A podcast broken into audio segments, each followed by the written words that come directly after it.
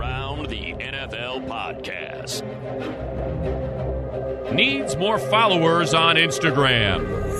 Welcome to another edition of the Around the NFL podcast. My name is Dan Hanzus. I'm joined in a room filled, a virtual room, I should say, filled with some heroes. Gregg Rosenthal. And this is a real treat, everybody. Um, we have a new contributor on the show. He's a Connecticut native. Uh, he spent some time in England as a youth. He supports, get this, the Cleveland Browns. Everybody give it up for Marc Sessler. Make him feel at home. Marc Sessler, ladies and gentlemen. Well, thanks for having me. I really I appreciate the chance to come on and um, you know, talk with you guys today. Means a How lot. are you, buddy? I'm Where good. you I did been? How not, you um, doing?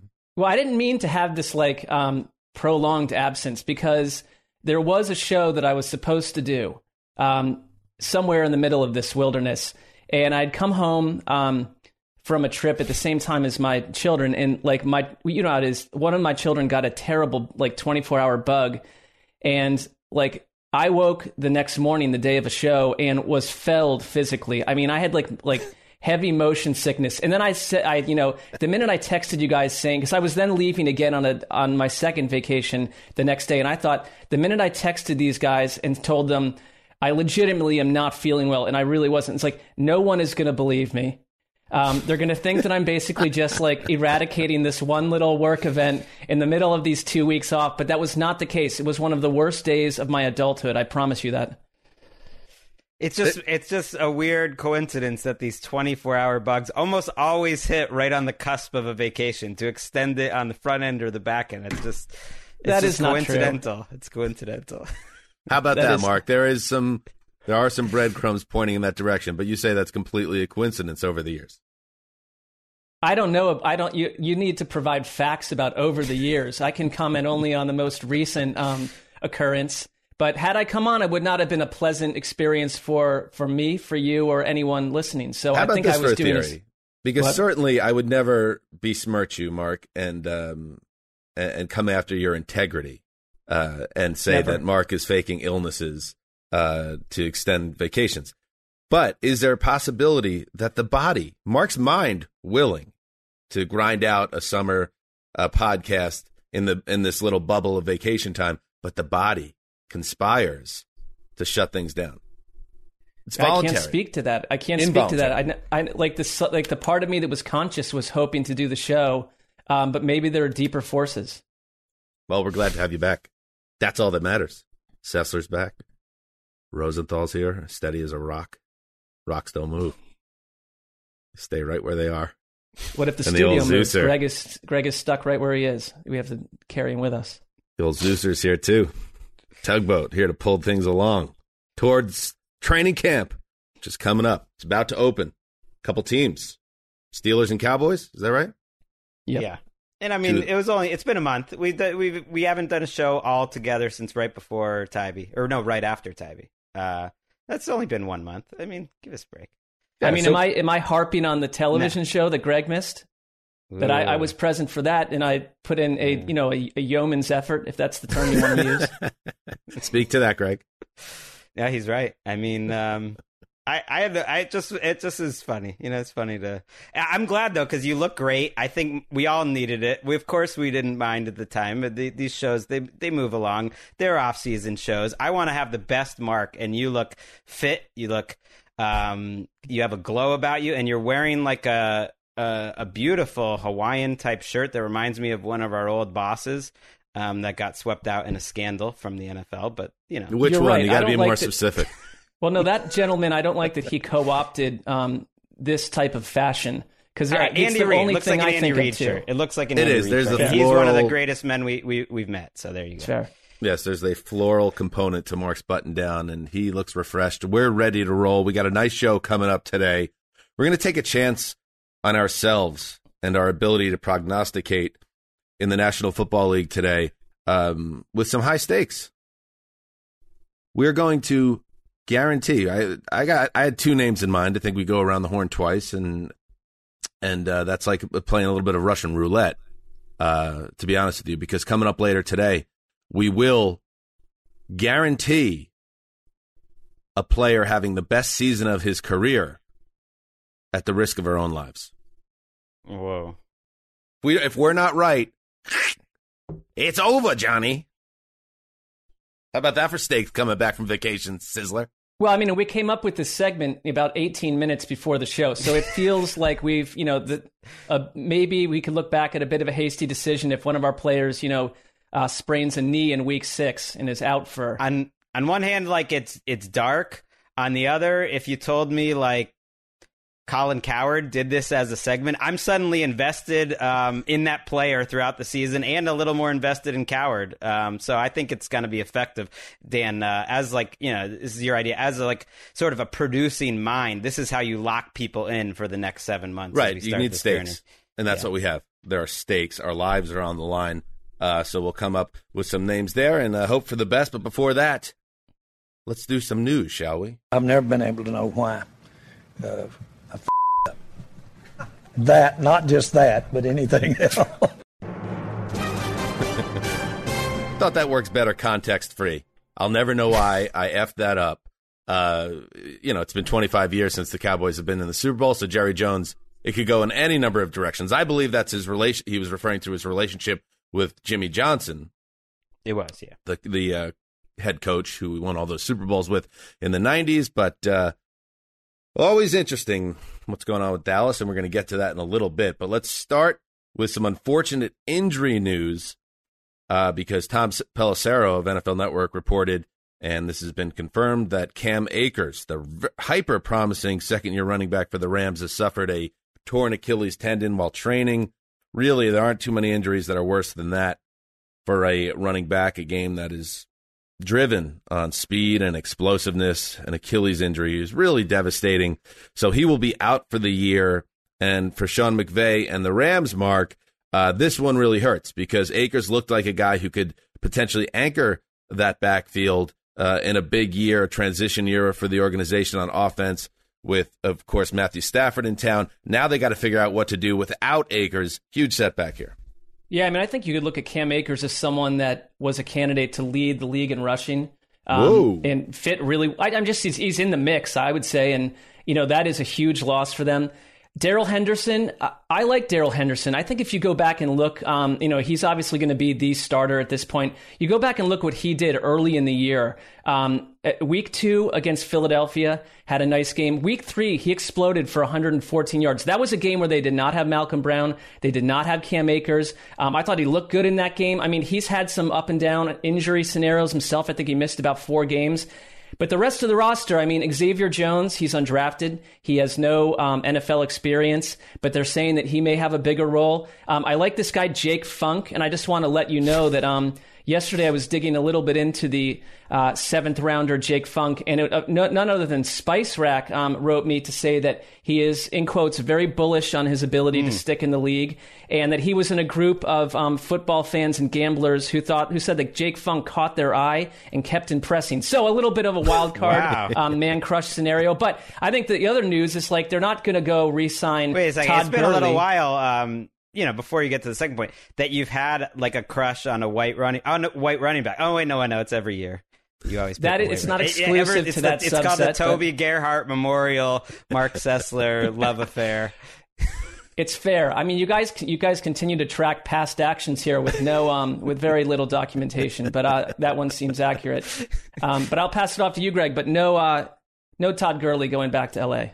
Oh yeah, I saw when like Eric Dickerson was like, they got to sign Todd enough. Gurley, and people, enough. people just hey, Eric. Dickerson, you are one of the greats of your era. Can you just pipe down a little bit?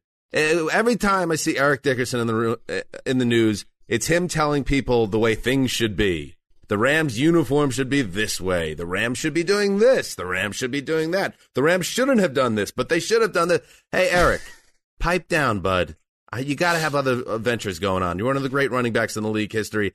Just take it easy. Go ahead. He likes getting the pop. Them coming back to LA was big for him, and they definitely like use him a lot. He seems like I, I feel like I've never been to a Rams game and not seen him around, so that's that's good. Uh, that when people threw that out, I was like, oh, I don't think they realize how. Well, first, just how that ended. Like there was no way the Rams were remotely interested. I don't think in bringing Todd Gurley back. We'll see if he gets a job. They said they're not going to bring in a veteran, which you know makes sense right now because what's the rush? You get a get a look at your boy Funk, uh, get a look at Xavier Jones, who was a guy who was on their roster last year who got no run, but at least they've talked up. But Henderson is a guy who's so fast and explosive, but like does not try to avoid tackles in any way. That he he seems like destined to be hurt, and he has been hurt this offseason. And McVay's gone out of his way to almost always call him a change of pace, sort of immediately putting him in that role that like we want him to be the explosive guy off the bench. So I wouldn't be surprised if they do bring in a guy like Duke Johnson at some point. I'm surprised he's out there. Adrian Peterson, I don't know, but they'll they'll get they'll look at the young guys first. Remember C.J. Anderson a couple years ago? We were at a playoff game where he was the hammer uh, against the Cowboys in a win. Someone tweeted at him. He's a free agent right now. I don't know what C.J. Anderson right, and people like bring that up, up and they're like, "Look, they were fine when um, Todd Gurley went out." It's like, yeah, they were fine until they got totally stuffed in the NFC Championship, and then got stuffed even worse in the Super Bowl. Uh, so it's like this running game hasn't been great uh, right. relatively. It had a little up uh, note last year towards the end, especially. But the offensive line, like you know, they believe in their offensive line, but on paper it doesn't look great. CJ said, "Nah, brah, I'm good." So uh, it looks like his football days are behind him. We just talked about this on Monday's show that there were some notable names out there on the veteran market: Le'Veon Bell, Adrian Peterson, uh, who we talked about more in depth on Monday, Duke Johnson, all out there. But uh, we'll see. The Rams might think they're okay now, but let's see where they are in week one. I mean, got a long way to go still. In other news. 49ers are doing business with Fred Warner. That seems like a good idea. He signs an extension valued at over $95 million, almost 41 million of that guaranteed.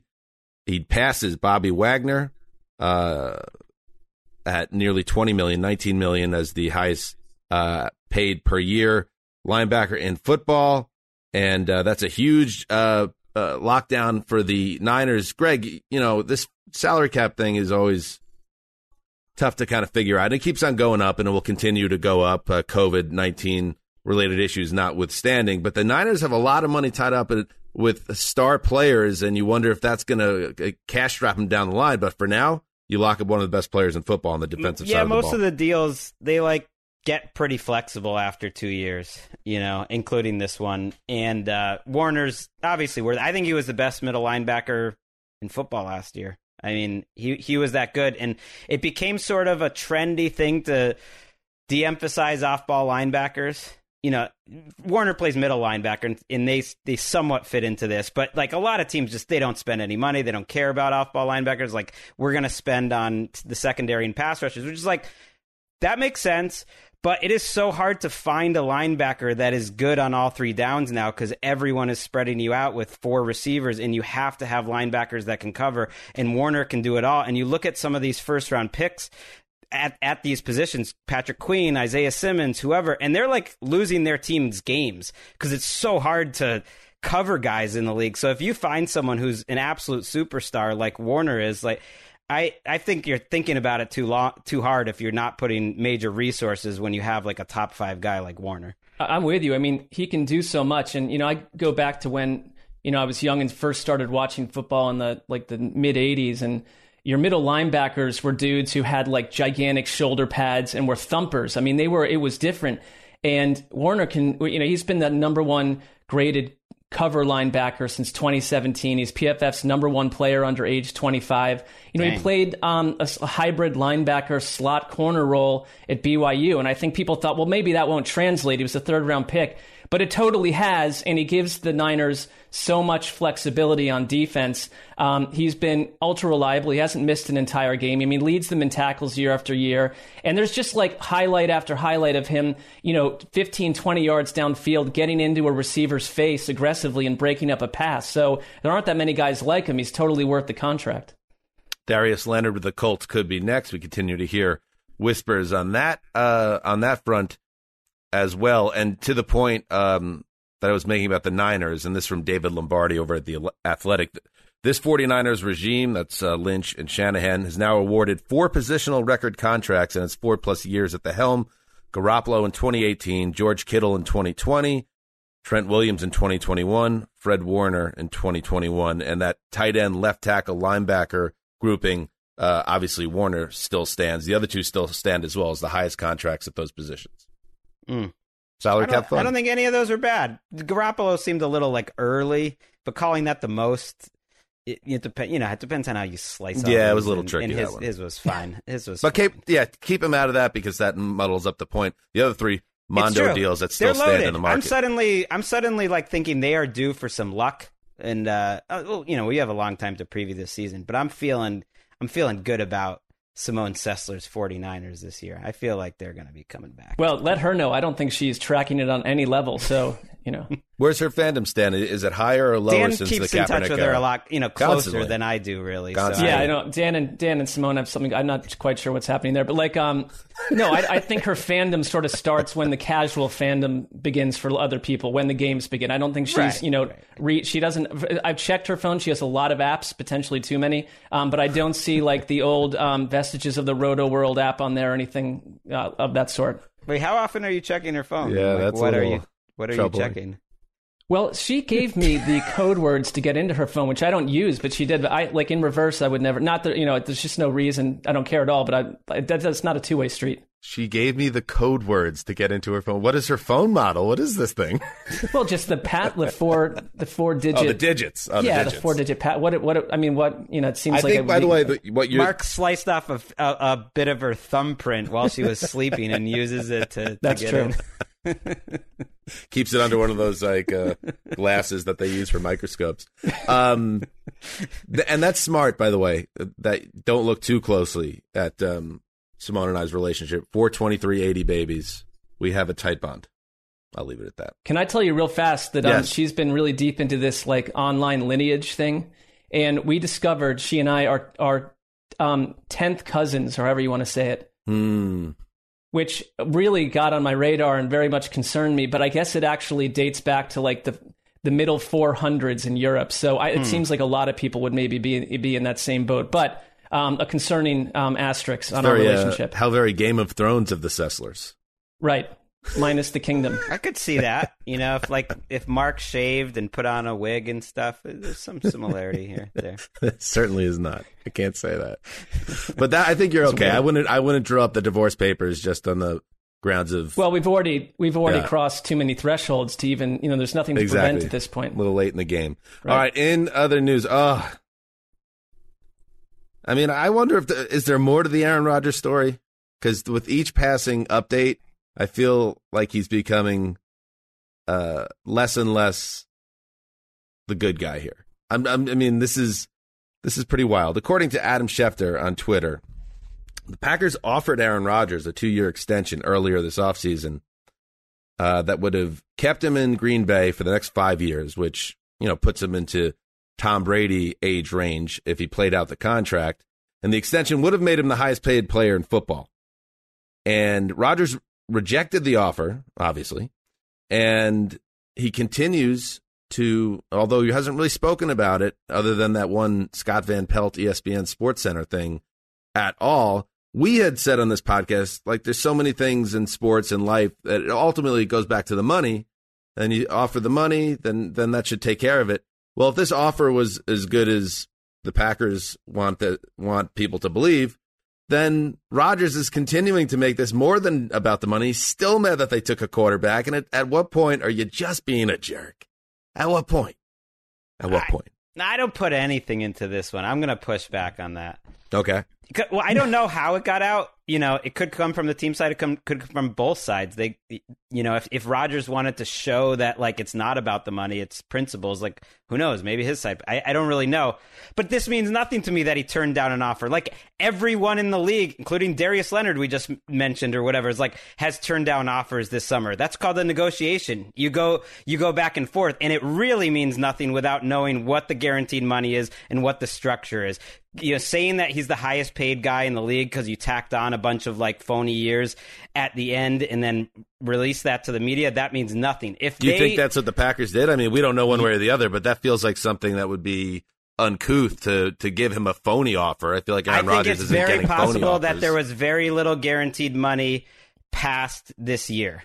So if that was the offer, and let's say it was kind of like Tom Brady's last deal with the Patriots, where it's like we'll give you a little bit into the second. yeah, second but you're year. speculating just as much as anybody else right now. We have no idea what the offer I get is. it, but that's what I mean. Like without knowing that, it Right. means nothing to me because that's very likely. If you look at like the Brees and, and Brady final contracts and even like the Rivers type ones, like that's what happened usually. Like you give him like a little extra guaranteed into a second year, and like so what? He rejected that. Why is this I mean- coming out? I would just go back to like Aaron Rodgers has been talking about breaking away from the Packers for like 18 months at this point. I mean, really since that last draft. I mean, it's this is not even a new topic, but we are in a weird territory. I mean, outside of like Carson Palmer, there aren't that many quarterbacks, you know, in late July who are essentially just staging total uncontrolled like psychological warfare with their team. I mean, maybe the Packers know more than we do, but essentially like Ian Rapoport came on NFL Network and said, I don't know anything. We don't know anything. We don't know what's going to happen a week from now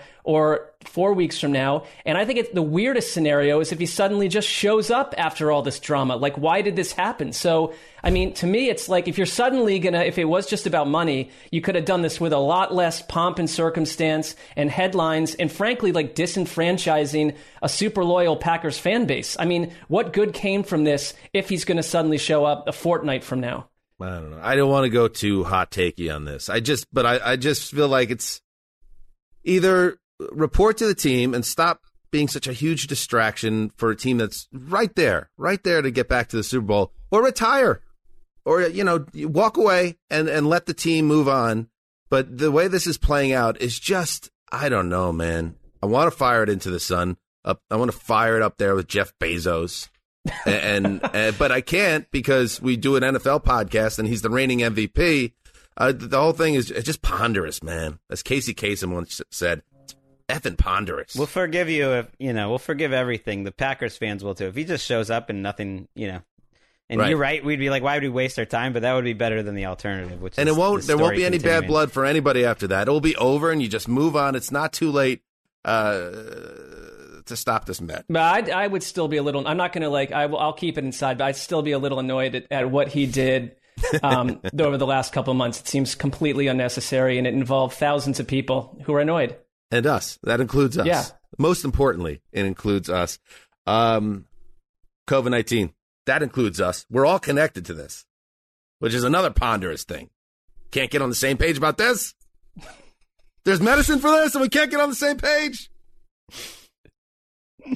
Tom Pelissero reports the NFL just informed clubs that if a game cannot be rescheduled during the 18 week schedule in 2021 due to a COVID outbreak among unvaccinated players, the team with the outbreak will forfeit, forfeit, my friends, and be credited with a loss. That's huge. Uh, more from the memo, uh, which also says the team responsible for a canceled game because of an outbreak among unvaccinated players slash staff will be responsible for financial losses, maron, and subject to potential discipline from the commissioner. Uh, Greg, it's the NFL has got the iron fist. They're never afraid to wield it, and it really feels like they are. Listen, it's a free country. You make your decisions based on how you feel. That's one of the bedrocks of the nation, and it's a great thing. But in the case of this situation, with uh, the health of the players and the fans and everything on the line here, Iron Fist is coming down and saying, "Get vaccinated or else." Yeah, they're doing what they can, and this was in a four-page memo where, with a lot of other stuff, where almost nothing was in bold type, and this little two-sentence thing was like in bold type. So it was like, "Hey, um, Giants CEO, don't don't miss this sentence." And it, on one hand, it sounds scary and it makes total sense. They're not going to extend the season. They're already extending the season. On the other hand, if this was the rule last year, no one would have forfeited a game. And you would hope things won't be worse this year. Now, is it an indication that the league might not bend over as backwards? You know, the Steelers kind of got the short end of it where they're playing like Wednesday to Tuesday and it was like never on them. Maybe they wouldn't bend over as backwards to help out the team that's in trouble this year. But if you just look at it, they never they never had to reschedule. They did get in all the games last year, so there it's very. I would say it's pretty unlikely that that they would have to use this rule. I think part of it. I mean, oh, I don't, from from our angle a little bit too. And if you're the What do I know? teams, it's like you're waking up. Remember waking up every morning, um, and the first thing you do was check, you know, league news to see which player got COVID. And it's like if you can get to the point where you reduce that by ninety something percent.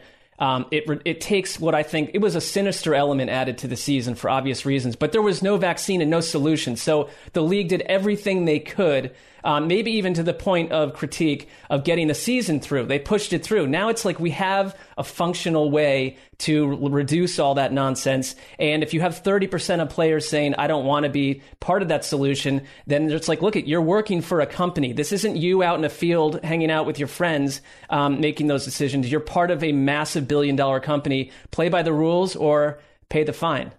and this Delta variant, uh, which is causing issues, big issues, and it's going to continue to cause issues. So I don't know how, you know, we're seeing breakthroughs all over the place. Our own Rich Eisen, the face of NFL Network, he uh, he posted last week on Instagram that he had uh, contracted COVID, even though he had gotten his two shots. Um, big Yankees fan, Aaron Judge, and several Yankees, some of them who had the vaccine, uh, they tested positive and are currently on the injured list as a result. Uh, so, I mean, I think it would be, it's just, it's overly um, hopeful, I think, to uh, expect, oh, well, last year was last year. 2020 was a mess. 2021 is going to be much better because we're seeing. We're seeing things that we still don't understand, and it's very scary. And the Dallas Cowboys, let's talk about one of those teams connected to COVID. Um, you have to get to over an 85% vaccination threshold. Uh, the team and the, I guess it's not just the players. Is it all personnel? That I'm not totally clear on. No, but it's the players. players Yeah. specifically, 85% Because the personnel, vaccination. the personnel were all like close to hundred Yeah. percent back. Yeah, it's back, like you know, for high most 90s. teams. if you hit 85% as a team, you're able to go about your business in a, a much less restrictive way. The Cowboys will open training camp under stricter um, COVID 19 protocols because they did not reach that 85% threshold. Jerry Jones um, did one of his pressers on Wednesday. He had this to say about where the Cowboys are in uh, this realm. We have out of our 90 players here, we have a handful that, in my mind, have uh, still to uh, commit to this. A handful. We're hand, and a hand is five. And, and that's that's iffy in that several of, in my mind, of that finger of five uh, are on their way to uh, potentially having their vaccine. Wait, what? My biggest takeaway there is so a handful is five. Did Jerry just? I never knew that that was what a handful is. And then He he, said like holding the each, hand up, so- each finger can counts a person. Like I didn't know a finger is a person. He's breaking news to me. That's developing news. Handful. Well, let's say you took a handful of M and M's. That's not five. No, so I think he's. I'm I, I don't know. That's that's Jerry Jones's math. Jerry Jones, who spent um, you know 61 minutes opening the press conference, from what I could calculate. then at one point, Is that, remember is that, that his head He coach. talked for sixty-one minutes. Uh, this thing, I was actually, this is one of these weird days where I was tracking NFL Network in my house. This went on forever. Like I saw the sun like moving. Why do you always watch. NFL Network on the one day the I don't know. Cowboys have a 90 He minute comes press back. conference? He was like, "I'm back from vacation. I'm Well, I doing was. I NFL. was- I gotta want to see what's in, going like, on. We right, got the TV show Friday. They're in Oxnard. Like their training camp is starting. We're taping this on Thursday. They have their first practice today. So football is back. What, but one little note about that, like after he went on that. and on, and it really was like the most Jerry. We already saw it during the Dak Prescott extension press thing where it was just like, who is this guy? But at like 60 minutes in, he remembers that his head coach, Mike McCarthy, is actually there and sitting next to him. And he just turned to him. He's like, Coach, Coach, uh, would you like to make any introductory statements? And Mike McCarthy is like about to talk, and then NFL, NFL Network's like, let's go to commercial. but We'll be right back. This is your head coach. This That's is a part very of the strange gig. setup That's Dallas. that. That is the job. Uh, I love it. I, I love it. And I gotta say, it's been Mike McCarthy's been in the wilderness for a couple of years now. He was out of the league after getting fired by the Packers. He had that hatchet job, the hit piece on him, and I think uh, some publication uh, when he was like getting a massage during team meetings. He gets a job with the Cowboys. The team sucks last year. He gets more fire this year. He's got like the George Michael faith beard and the aviators on. He's got like a pair of eight hundred dollar aviators on, and I'm thinking to myself like. All right, middle-aged Mike McCarthy, you're you're showing the rest of us head in that direction that you could still look a little. Yeah, Well, that's your type of guy, you know. I mean, a little overrated, big, um, big but tugboat I'll looking accept guy. it. He looks fine. I don't. It's not. This isn't like you know. I'm not about I to like know. center. I'm not about to like you know like station like a, tri- a movie trilogy around him or anything. But you know, he's, he's, They are loving they are loving this extra week of coverage though. I think they volunteered to do the the Hall of Fame game every year just so Jerry can get like a full week. Oh yeah. No other podcast is tracking this McCarthy glow up story. Ricky, did you? This isn't. You're not into these sorts of things. Um, bear, bearish males in their fifties. But I want to ask you a question. Did you see Mike McCarthy in the beard with the Aviators? Uh, yeah, I did, and I didn't make any of those noises you were making. And I never want to hear you make those noises again. Chicka-chicka. Oh yeah. Mm, mm. What are you, the Kool Aid man? Like, Just take a look. Everybody, pause the podcast. Pull up a picture of that press conference and tell me that Mike McCarthy isn't doing something right. He, how about that? Is it, he's doing something better than Mike, the unshaven Mike McCarthy, like of old in Green Bay, where there clearly the you know there are some issues going on there. The nude Mike McCarthy on the massage table in his office. That guy. Yeah. I better than think that guy. right. Better than that right about that. incarnation. All right. Um, anyway, Jerry, 85%. Good luck with that. It just seems like he's wearing sunglasses. That's basically what what's the difference. does make him look cooler. He just looks better. He's got I a mean, nice I- beard. He's got a nice He feels like he's got there's there's some something to come in his his life. It- not everything's in the rearview mirror, and some people think that about Mike McCarthy. Like he had the street named uh, for him outside Lambeau.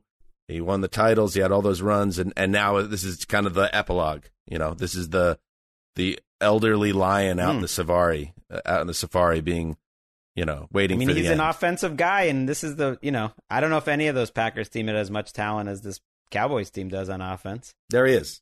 That's a that that is not a lion in winter. That is that is a man that has more to accomplish. He kind of looks like late period George Michael. Like right Uh, you, before you do things have went that right.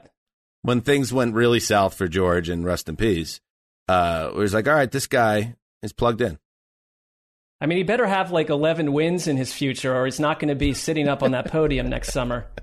Oh, Dan come on, is he's the gonna show up. Cowboys. Dan is he's still in Texas. He's coming back next week. He's going to show up for our first like network show back in LA with the aviators on, with a nice beard, with with a Cowboys hat. Weirdly, he's like, I you're no, gonna I think I could do McCarthy. I don't know if I could do the beard. That's the only thing. I could definitely do the full face like McCarthy. I could do uh, the aviators, um, but I don't know about the beard.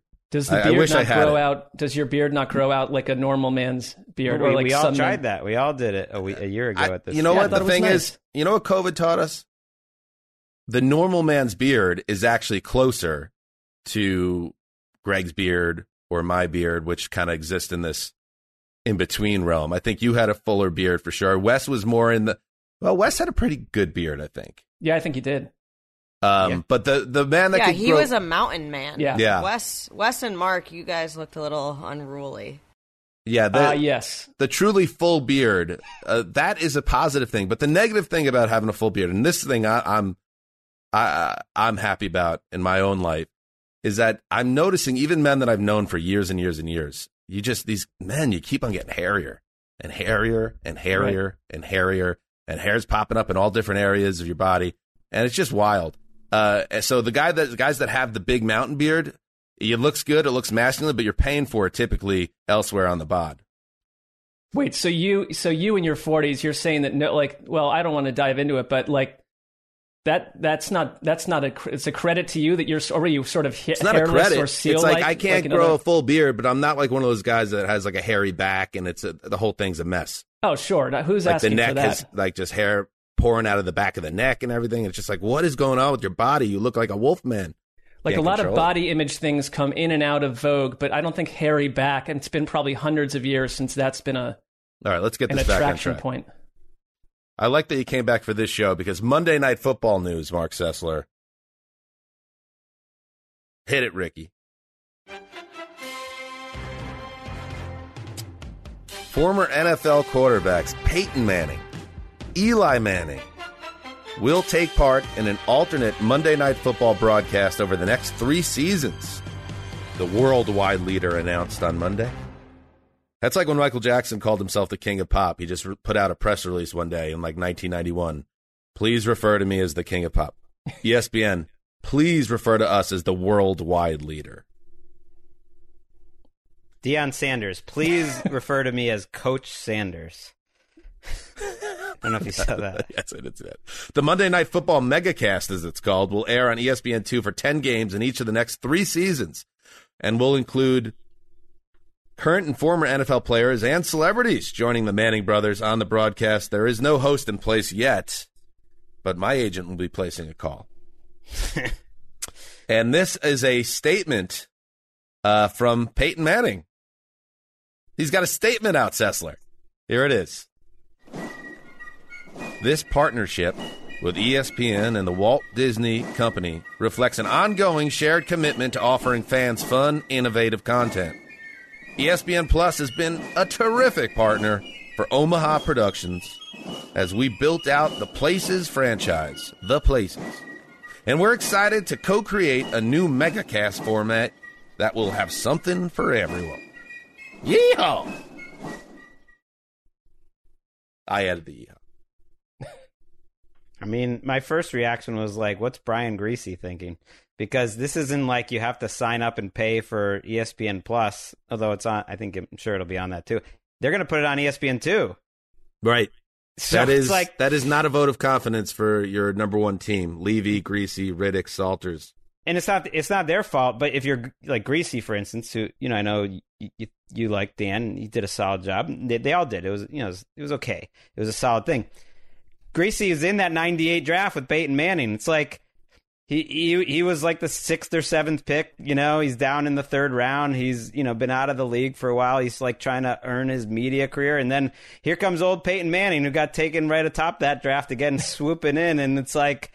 I don't know. It. Personally, I'm probably going to watch that Manning thing and see how it is. Like then, I'll then I'll then I'll adjust. But that's my first instinct. Is I know they're not at the game, which I do think hurts. But I I kind of want to hear what Peyton and Eli have to say, especially if like you know they're they're giving each other the business. Could be good. I mean, they've been testing this out with ESPN with college football.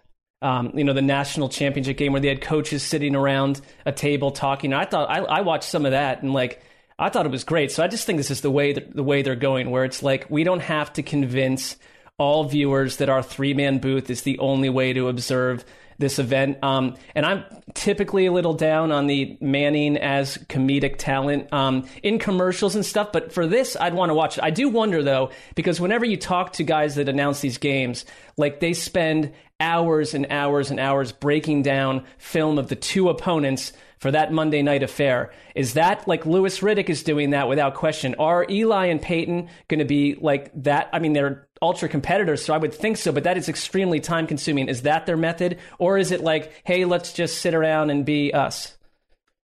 Uh, we'll see. And I, um, the one thing that got me nervous is them overstuffing the booth. You put in a capable capable guy as the host, and you let Peyton and Eli do their thing, analyzing the game. They have natural chemistry, obviously as brothers. I don't need like Rob Riggle in the booth with them, or who's the voice guy on Fox, like uh, like Frank Caliendo doing his Jon Gruden impression and, and mucking it up, or some ABC you know, ESPN, ABC, Disney family. It's like, oh, here's Anthony Anderson in for the second quarter. Like, you will chase me away immediately if you try to turn it into a promotional vehicle for your various various uh, Disney entities. Just give me t- Peyton, Eli, and a guy that's steering the ship, and I think that would be. I think it's a really good idea. They can mess it up so easily, though, and I think they will. Could we don't great. even need the other Manning brother, the one that has like a gig at Fox. You know, Cooper. You know who? You know who's Cooper. super excited? don't- Hey, oh, hey, Cooper. Cupper. Hey, Cupper. Cupper. What do you think, Cupper? We don't need Cupper in there, but what we do need is uh, New York Post's Andrew Marchand, uh, our our clicker guy, Marchand. doing Marchand, Marchand. doing constant columns about it. I mean, Yes. Marchand when he saw that, he was like, "I never have to think of a column idea. Anytime I'm a little bit low, I just fire up the last ESPN two telecast." Marchand, That's a sexy beat. Yep, he's he's got a lot Flying. to work with. uh, flying to a new destination, Melvin Ingram. Just talked about Melvin Ingram. He was on the street as of the beginning of this week, but not anymore. He signs with the Steelers, a one year contract, and I know it, Sizzler. I know as a Browns fan who you think you got the Steelers by the throat, this is the type of signing that you worry is going to come back and haunt the rest of the AFC North in December. Yay or nay? You know, the note I'm looking at right here um, that I put down is this is the kind of signing that works for Pittsburgh. Yep. It just will. So I'm completely with you. And look, I know that he um, he had no sacks last year in seven games and was injured the year before. He's missed two. He's gone to IR with knee issues two years. So there's age, there's injury concerns, but there's also the fact that like he recorded the most pressures last year without a sack in seven games, 28. So I, this is not a player who's done. Um, I call don't- that a don't- Clowney, by the way. I call What? that a clowny. Clowney was the other. Yeah. Clowney was the other. And No, but it is type of is a players. Clowney. If you any game where you lead with pressures and don't have a sack, you pulled a Clowney. you pulled. He tied Clowney, so he totally pulled a Clowney. And Did he really tie Clowney? That is so He and Clowney were tied Okay. at the top of the list with 28. So you're dead on. I mean, I don't still. If it doesn't work out, um, they're still very thin at edge rusher. I mean, they're counting on guys who have not necessarily been. I mean, T.J. Watt, and then you've got Alex Highsmith. They have a I rookie like Alex Quincy Highsmith. Roche. That to me, that's you know, if Ingram's healthy, that's a good one, two, three. Highsmith Right. is the starter. Ingram comes off the bench. Hopefully, you keep him healthy that way. He's also just a beast. And uh, they they lost Vince Williams, who wasn't like a great inside linebacker, but he just retired surprisingly this week. He was going to start for them. He kind of was that locker room like fire everyone up like beast guy and Ingram seems like one of the best guys in the league with that like I've I have like no player has ever made a bigger impression on me just hearing him talk in person two different times in Melvin Ingram. I just want to like run through through a wall. People say that though. It's like, what if I did run through a wall? They'd be like, "What the f- are you Uh, doing, well, Gregg?" What are you going to be running through a wall, or just? I don't think that the through Just- part is going to apply. You just would, yeah. You wouldn't get to run through it. Hey, fuck you, Gregg. You wouldn't go through it. You would just hurt yourself, and then everyone would be like, "What are you doing?" And be like, "I don't no- know, Melvin Ingram. I really like him." Yeah, you do it for someone, and then the, the person's like, wait, why did you just do that? Your life is effectively over now, the life you knew. Well, I did it for you. I didn't ask you, bro. What are you doing? And finally, some upsetting news. New York Jets assistant coach Greg Knapp fighting for his life uh, after suffering severe injuries in a bicycle accident. Uh, he was on his bike riding it near his home in Danville, California. 58 years old. He was struck by a single motorist at 2:49 p.m. Uh, the motorist, thankfully, uh, cooperating with authorities, drug and alcohol not a factor. Uh, so it just sounds like a horrible accident. And uh, God, those type of things are when you're like, and, and hopefully Knapp pulls through this. And he was a new addition to the Robert Saleh staff. He was working with the quarterbacks and assistant coach. Um, he was going to be working a lot with Zach Wilson, and hopefully he will down the line. But just those type of things are like a guy going for a run or riding on a bike and a car clips him or hits him. Uh, you just never know when things can change. Yeah, the Best one thing that I, I thought about that was listening to Steve Wyche. Um, again, I was watching Network yesterday, but Steve Wyche, um, very like commenting about about him. And this coach is one of the most popular guys around. He's been around for a long time, and it wasn't just other coaches. It was like journalists coming out of the woodwork to say how much um, how great he had been to them over the years. So best wishes. I mean, he was Steve. He was Steve Young's coach back in the day. He was Peyton Manning's coach in Denver, quarterback coach, while he was breaking all those records. It's the type of. I swear, like every friend I have that bikes a lot has some sort of terrible accident, and it has it has scared me off of buying a bike. I've been wanting to buy a bike to drive, you know, to go around with my kids. I could do that around the neighborhood, you would think, but I don't know. This is like just seems like it always happens. Best wishes to Mr. Knapp. All right, that's what's happening in the news. All right, as promised. Listen. Yeah, it was. Listen, you a little peek behind the curtain. Sometimes a segment comes together easily, an idea comes out, and everybody's on board with it. Sometimes these things are labors of love. You know, it's like you have your first, you have your whole life to write your first album. It becomes a hit, and then you have six months to write your second. And sometimes that's what it feels like when the the sand is is just falling through the hourglass. And in this case, I just kept on sending like C plus after C plus segment idea at the, No, at, at the guys, and I was like, I was hoping one of you guys would throw one back, throw me a life preserver, but Well, I, we, I we just should kept do it chucking the them day at you. before. Then by the time it's like an hour before the show, I'm driving kids to camp, and it's tough. Uh, you can't, you know. You're well, wait a minute. I threw out an idea. You did as well. morning, I threw out an idea, and Dan's response was, "Actually, I'm looking for an idea with some pop." So I was like, "All right, I'm out." Like, I no, but you know, yours. thrown out no, as it worked moving out, mine was mine weren't really any better than yours. But then I yours was fine. Especially first, you're off the IL. You know, you're, we're easing you back into action. Anyway, came down on this. Uh, what do you do? Well, you got some stakes. All right, let's add some stakes into this thing. Your life's on the line. Okay, and you need to pick a player in our league who will have his greatest season ever. And if you're not right, it's out. You're done. Time's up. The sand is through the hourglass for you, my friends. So, with that in mind, one guideline. And uh, Gregg, you were you were pitching on text, and it was already in my mind, so we're on the same page on this one. It cannot be a player uh, who's entering a second season because it's very natural for a rookie to take the jump and have his quote unquote best year in year two.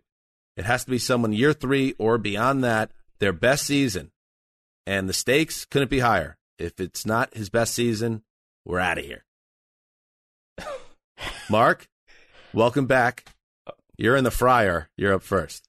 All right, I'm going to go with a player who I think is an ultra talent, but has missed 21 games over the last two seasons. Mm, Um, risky. Because yeah, an, an injury pretty much ends your life here. Well, that's true. What what we've seen of this player, though, suggests um, that he could be the best in the league, and that is Derwin James. And here's what I like about Derwin James this season: um, it is Brandon Staley. And you know, I was watching the Flying Coach podcast with Peter Schrager, and he had Mike Tomlin on. And Mike Tomlin said, when you're a coach, like it's one thing to take like C players and turn them into B Marc's players. going down. We're gonna lose him. Oh, is this what we're doing with this? The guy's missed like uh, 27 of his last 32 games, but keep going, Mark. Well, I would say, no. I would say this though: if his rookie year alone, I mean, people were comparing him to some of the great Yes. defensive backs of all time. And if if if he does, But that's not a reason return- not to pick him for this exercise because he was a first team All Pro. That is the bar. He has to have his best season He's ever. got to beat that rookie year. Let me finish my point here, and I will explain. Okay, what Tomlin said though, the key to to to, to really becoming a next level coach is keeping your A players at A level or better. And I really think if you look at what Brandon Staley did with Aaron Donald and Jalen Ramsey a year ago, it got him a job because of what he did. I mean, the whole league by the end of the year looked realized this is a defensive wizard. So I think a Derwin James paired with Brandon Staley in that defense, and you go back to what what Derwin James, the way he was creatively used in that first Lamar Jackson playoff game where the Ravens lost to the Chargers.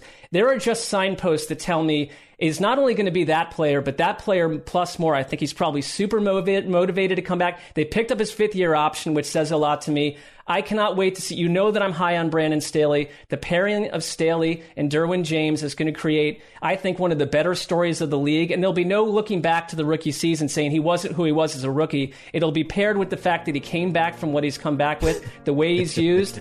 Here, it's going to happen to me. It's going to happen. I promise you right now. Do you are you a, a kind of a casket guy or more like a urn guy? No, I would not want to be put into. I would not want to be put below the ground um, at all. All right, Earn. good. That feels very old school. But that's a to me. good Like, call, though. That's a good call, Marc. That because Derwin James, if he does get back, No. you just worry about the nature of the injuries, the lower body. Not body. a good call. Is he just going to be, um, even if he is healthy, which is a huge if? Did he lose that magic that was in his legs, that lower half? Uh, that the, the the football gods were just not on board with him. there is some risk, and if if he if he's failed again, then I, and I'm suddenly taken out by a female assassin walking down the streets of El Segundo. You know why? But um, I am betting on a healthy season. No, I loved I love the instincts. I love Derwin James. I love you, Marc, though. So I want to see you alive. And so I think for I took this exercise literally, and I think you don't Yeah. want a guy that set such a high bar. He was the first team All Pro. He he was getting some thoughts of like defensive player of the year. So he was like maybe the best safety in the league already. And is he going to like warm up to this season a little bit as he gets over the injury? The one thing I love though is you're right. Staley and that system has made safeties way better. If you think about Vic Fangio, where Staley, you know, who he learned from.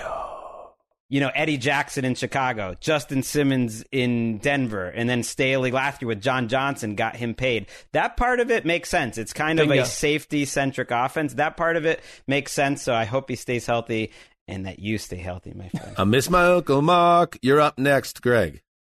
All right. I I took it more um like trying to be safe here. So I was Life like, and well, death. if we can't Yeah, it's life and death. If we if we can't do second year players, I'll go third because um, that's less years to try to improve upon. And I'm going to go Diontae Johnson of the Steelers, who I've it. always loved.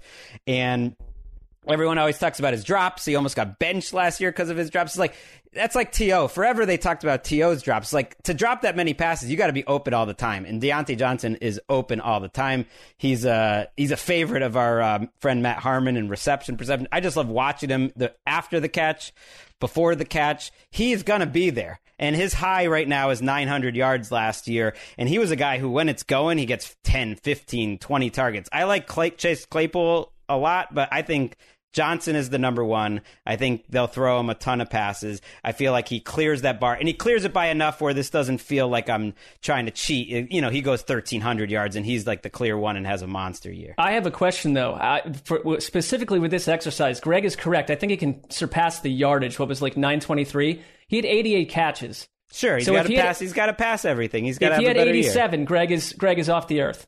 I We're- mean, if he goes 87 for 1250, you're taking me out. You're No, you're we're getting the, Marc. The other two guys are we're at the gates, St. Peter, and we decide. Only it's not heaven or hell. It's just you live or die. It's it's a little Okay. bit of a labored metaphor, but it's it's in that realm. So we'll decide after the season. We'll we'll circle back.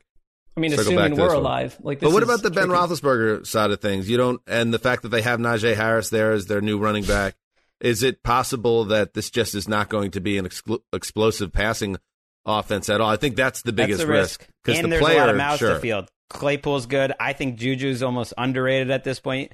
Uh, James Washington's good. They even, you know, they have a Ebron at tight end. You're right. It's a lot of mouths to feed, but I, I Too think risky he goes for over life or top. death. Check, check, confu- check actually got me. I almost retweeted this um, picture he sent out that Roethlisberger showed up to camp in a shirt that said Sevenge, like Seven Revenge, and it was like the Roethlisberger Revenge tour, and I was like, oh, he is leading into this. I love this, and then I realized, oh, Sheck just like got a Photoshop. Did you see? Did you see? In general, He got me. at, at the end of his, uh, the end of Ben's career is really just conversations about whether he's fat or not.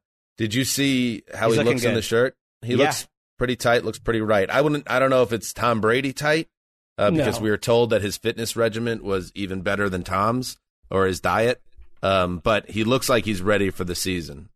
What, It- one thing it- about that bothers me though, like why all these people tracking the fatter thing. He did. There were times when he ballooned a little bit. What are we asking him to be like a 148 pound breatharian? I mean, he is a larger boned human playing quarterback. That's just Well, who he also is. his shirt said the word different on it. This was not photoshopped. So he he is one of those guys. I think he knows he's going to have a lot of pictures of him being taken in that walk to the up to the first training camp, and he wears a shirt different, and he's looking good in it. So I think you're both done for based on your first two picks. For, uh, for diff- Mark, you sh- you really shot for the stars, and Gregg, I was kind of with you, and then Gregg made the the correct point about the how great, truly great Derwin James was as a rookie. So you have to get past that bar, and then Gregg, I think there's so many reasons why the Steelers' passing attack. What it's going to Uh, be worse than a year ago? Eh, Why? It, there's well, there's yeah, it could be, absolutely could be. Uh, but let me give you one, Gregg. Damien Harris, your boy, third year, gotcha. Wasn't used a lot as a rookie in New right. England. He didn't even play as a rookie. he was hurt. I mean, Third this year. is this is safe, but okay. Of course it is. My life's on the line. Yeah, that's fair. That's fair. Third year, great stat from PFF. The thr the three highest graded running backs according to that analytics site. Number one, Derrick Henry. He better be. Number two, ahead of Dalvin Cook, Damien Harris. And you know what? I get it because the whole thing with PFF is studying every snap. And Damien Harris is one of those guys that passes the the sniff test. You you watch him, you're like, this guy's just better than a lot of running backs. He is, uh, and he hasn't had that true breakthrough season. But if you watch last season, his ability to run through tacklers, just be someone that you don't want to have to deal with once he hits the hole, uh, it was all there. And he got beat up last year. I think he had an injury that slowed him. He missed Uh, six games last year. Yeah, he yes. barely didn't play at all as a rookie because of injury, basically. Right. So that is, I mean, that is my risk really more than anything. But I think he's the clear number one guy in a New England offense that is really trying to piece some things together right now with Cam Newton still there and now Mac Jones in the mix. You get the idea this is going to be a run heavy offense with a guy Harris that Belichick, I think he trusts him. He says, I'm going to give you the rock, give you the chance to be that dude.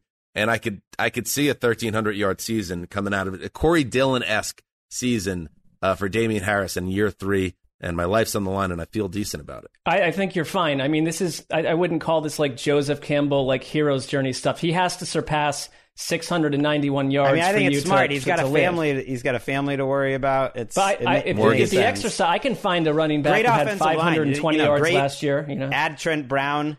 Uh, you looks good. You know, they've got a on paper they might have uh, one of the best run blocking lines in the league. That's kind of how they're built. And to your point, Marc, yeah, you could say I'm playing it safe, but again, the stakes are as high as the stakes could possibly be here. My life is on the line. And B, I don't think he's going to run for 704 yards at 4.0 a pop. I think he's going to have a big season uh, that's going to, there won't even be any need to even study the two years. It's like, oh, that was his big breakout year. Gregg, I think you're doing some type of making the leap piece for the dot com. I hope Damien Harris is a part of it. Otherwise, you're just, you're, you're thinking too much. No, he is. He's on it. All right, let's go around one more time, Marc. I hopefully, hopefully you have protected yourself a little bit more uh, with your second choice. Um, I actually came up with one that was extremely controversial uh, in terms of the fact that no one would buy it, but I'm going to go with what I would consider the safer of the three options I came up with, and that is Joe Mixon. Um, and this is no home run. This is no home run. He's never topped 1,200 yards, but he's come close. But last year, he was on pace when he got hurt in week six for 1,600 yards. Do not play the funeral music just yet. I think this is the situation. You've got a healthier offense. You're going to have Joe Burrow. You've got no Giovani Bernard, and I have a little bonus, a little bonus um, nugget here. I think Giovani Bernard down in Tampa Bay. I tried to get this out during our West Hollywood broadcast. Um, will have the biggest passing, receiving year of his entire career, and he's had a couple good ones as Tom Wait, Brady's you need James these both White. to happen? Both You're are What's adding happening? Why are we talking about Gio? Bernard? Both are happening. the two former teammates will now both have. But for Wait, for back Bernard, to Joe Mixon. for Bernard, it's a nugget. It's Do you have a basically Marc has a death wish. Like he needs to feel alive. He's like, sorry, Simone. I had just had to add Gio to the mix to make it. Marc, this is know, not- twice as hard. This is not Groundhog Day. You don't. Okay. You, the lights don't go out, and you wake up in your bed at 6 a.m. with Sunny I, and just, Cher I think playing. it would be an It's not going to happen. If Mixon does not eclipse 1,200 yards. I think he is he is a easy candidate to do that if he stays healthy. Easy because there's really no competition for him there. There isn't like a clear like he is the guy, and I think that with Joe Burrow, um, you know, healthy, there's going to be a lot like more way to confuse a defense. I mean, their passing game is they have one of the best wide receiver duos out there, and so that to All me right. looks like it's a good setup for Mixon. Um, he'll have his best year. I will live. Full disclosure: when I was doing my research for this segment, I did think about Mixon, and the reason I thought about it is because I've written on the dot com that he to me is a long shot, uh, superstar club type guy. He's a guy that I feel like could have a big year, but there are just so many reasons why it won't happen. Uh, again, injury risk is a big thing. He missed half of last season uh, with a lower body injury, um, so you have that to contend with. You have a, a, makeshift offensive line. They they famously passed on uh, Penei Su- Sewell in favor of the wide receiver. And I, I know a lot of people are like, ah, it was fine. That's good. If the wide receiver is great, it's going to be awesome. But uh, if Chase is not an absolute stud and Sewell turns into a rock um, on the end of uh, offensive line in Detroit, you're going to think to yourself, my God, how did you how did you look that gift horse in the mouth and walk away? Uh, and then it's like the coaching staff. I don't. What do Well, we that's know? fair. Well, we've talked about this. Totally anonymous coaching staff. That Zac Taylor has done nothing to show that he's a true um, coaching tree dude off the Sean McVay tree that you can trust. There's just these are all reasons why it won't. And with your life on the line, I feel like getting involved with the Bengals is never a good idea. It's tricky. One, I will say though, that, like if you're going to say that injuries from a year ago are predictive or potentially a problem, like again, he was on pace for 1,600 yards on the ground, 300 through the air. Then he got injured. So I mean, there was the production too. And I'm with you. The coaching staff is Oh my slightly God, anonymous, Marc, but I'm going to have to hope that they form an identity. What was that?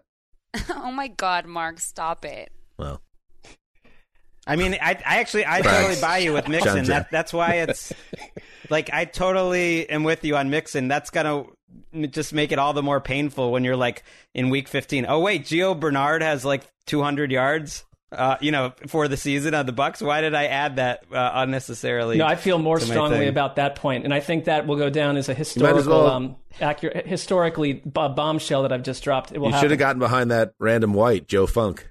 Marc, you're so crazy. Don't get me started on funk. All right, Gregg, how about you? Marc, I'm very worried about you. Jeff, I'm worried. yeah, I'm worried. Um, this one, so I, I feel of life right now. I feel a little safer about this one uh, than my first one. It's a fourth year player. It's tight end Dallas Goedert, um, rising up to a top five tight end type of player. Uh, I think he's that good. I think he's been in tough situations. Zach Ertz is, you know, expected to be on his way out, and Goedert's career best numbers were in 2019 58 for 607 and 5 to me he could be the number one there. I know you know i know DeVonta Smith is going to get a lot of run but jalen hurts you know not not maybe the most accurate guy deep into the outside. Like he's going to be feeding his boy Goedert. There's no Ertz there. I could see him like going over a thousand. I feel i feel confident about Dallas Goedert. I like Is it it- a lot. It makes total Pretty good. sense. There is this though. There were reports even this morning though that Ertz um, is likely to stay. Now they're just reports, but it's not an absolute that he's out the door. It's a good point. He is still showing that that whole thing fizzled, and he is showing up to training camp. I I, I kind of figure they'll they'll find a spot for him, or even cut him by the time uh, we get. What to is the season. Goedert's high? What's his high water mark Fifty-eight touchdown? for six oh seven and five. You know that's not that's okay, but that, I think I think he's def I think he's going to be a Pro Bowl type of player where he's he's skying well above that, and, and I do think he really does have the talent. Like he, he can block a little bit, and that's great. People like to talk about that, but he really is a good downfield Kittle type of player that I don't think as you know he's not Kittle, but I I don't think he's maxed out his ability. Does Ertz? well Ertz? If Ertz is there and healthy, It's a little bit of a problem. Do they share the field, or are they going to be splitting snaps a lot? I think Goedert is going to be the one regardless. I mean, Goedert put up 524 last year despite missing five games. So I'm baking in a little bit of safety. All he would have to do is really keep going what, what he was doing last you year. did. You had the He missed lowest five version of Ertz last year, who was hurt the entire time. Right. When I think everyone is ready to like th- like throw him off the earth. But if he's healthy, games. That he, was the he is a first time factor, Goedert you know? got hurt, so he doesn't like have a history of it. Right. Um, You know, he, he had two healthy seasons before that. So if he, you know, to me, he should get 800 falling out of bed. I I agree with you, Marc. I've been saying that on this show all off season. Zach Ertz, the disrespect thrown the man's way, like he can't he can't play anymore. Maybe he, He, could, can't. he couldn't last year. Maybe it was just an injury thing, Well, and his what I mean. back's going to It's- suddenly be healthy. But he couldn't Maybe- last He did not look healthy. He's also a, a proud man, an athlete, a champion. That perhaps he'll want to shut some of the Rosenthals of the uh, football community up. Oh, I mean, he shut me up uh, in that Super Bowl. How about you know what he did on the biggest plays, Right in the front of us, biggest baby. Yeah, but you're talking again, Just- so he's gonna have to shut you up again. That was right in front of us, Gregg. We were in that second level there in Minneapolis, and he reached over that goal Man. line. Mmm, daddy. If only I didn't have like the greatest comeback in Super Bowl history the year before, and then a sixth Super Bowl to top it off, like old school. You know, the next year to really just sandwich that tough memory. I mean, Fair enough. All right, Oh. finally, uh, Kyler Murray. Let's go. oh, Let's go. Third year. He was on pace for if he didn't get hurt, if he doesn't hurt his shoulder on Thursday Night Football last year, I'm not doing this because I think his numbers, he probably would have ended up throwing for close to 43, 4,400 yards. He would have went over 30 touchdowns. Uh, his rushing numbers would be even better than they were, and they were excellent. Um, so again, and this is a this is a this continues to pop up in this conversation.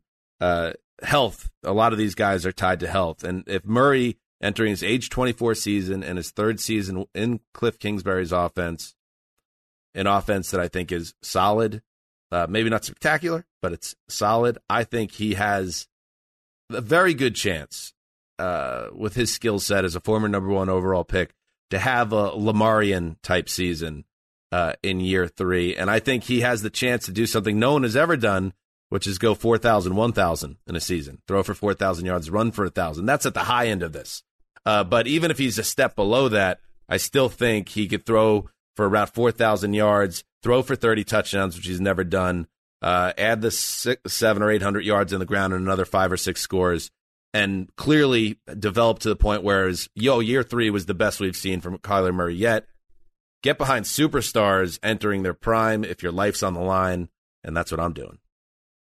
Makes sense. I think it's pretty safe.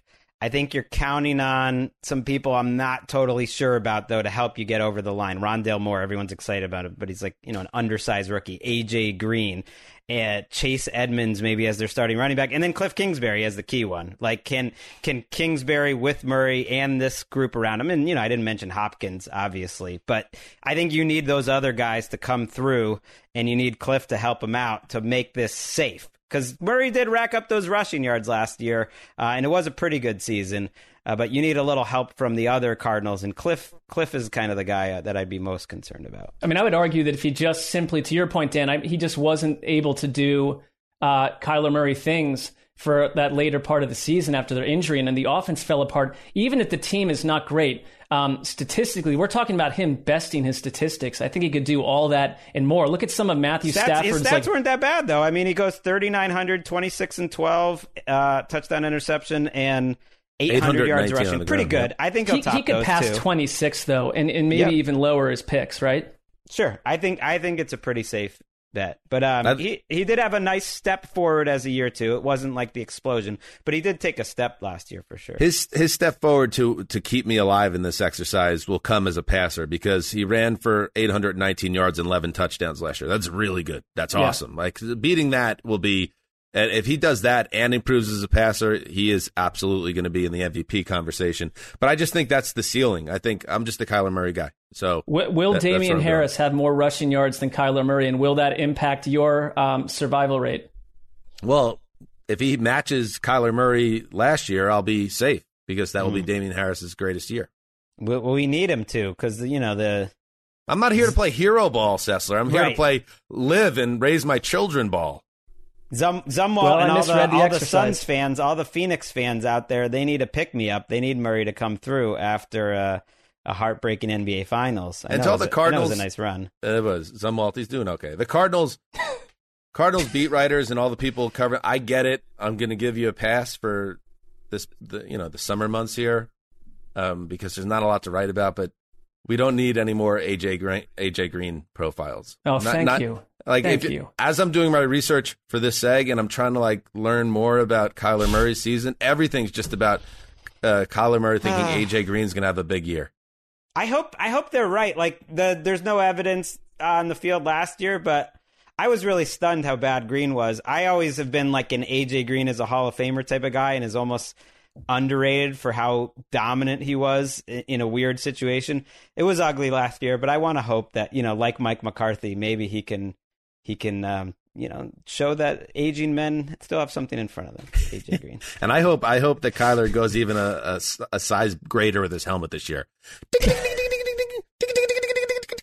The giant helmet and that tiny body. I love it. What a combo. That's entertainment. Just the visuals. Wonderful. I'd like to see you tell him he has a tiny body to his face. I mean, that guy is, I'm sure, is cut up, is fit. Right. You know? Oh no! F- like I, listen, that's why my life's fat. on the line. He's he's probably got a, a tremendous bod, uh, but that helmet just it's it throws everything out of whack. It's it's it just it's hard to really get a, a grasp on his entire physical makeup because his helmet is the size of a refrigerator. Yeah, very top heavy.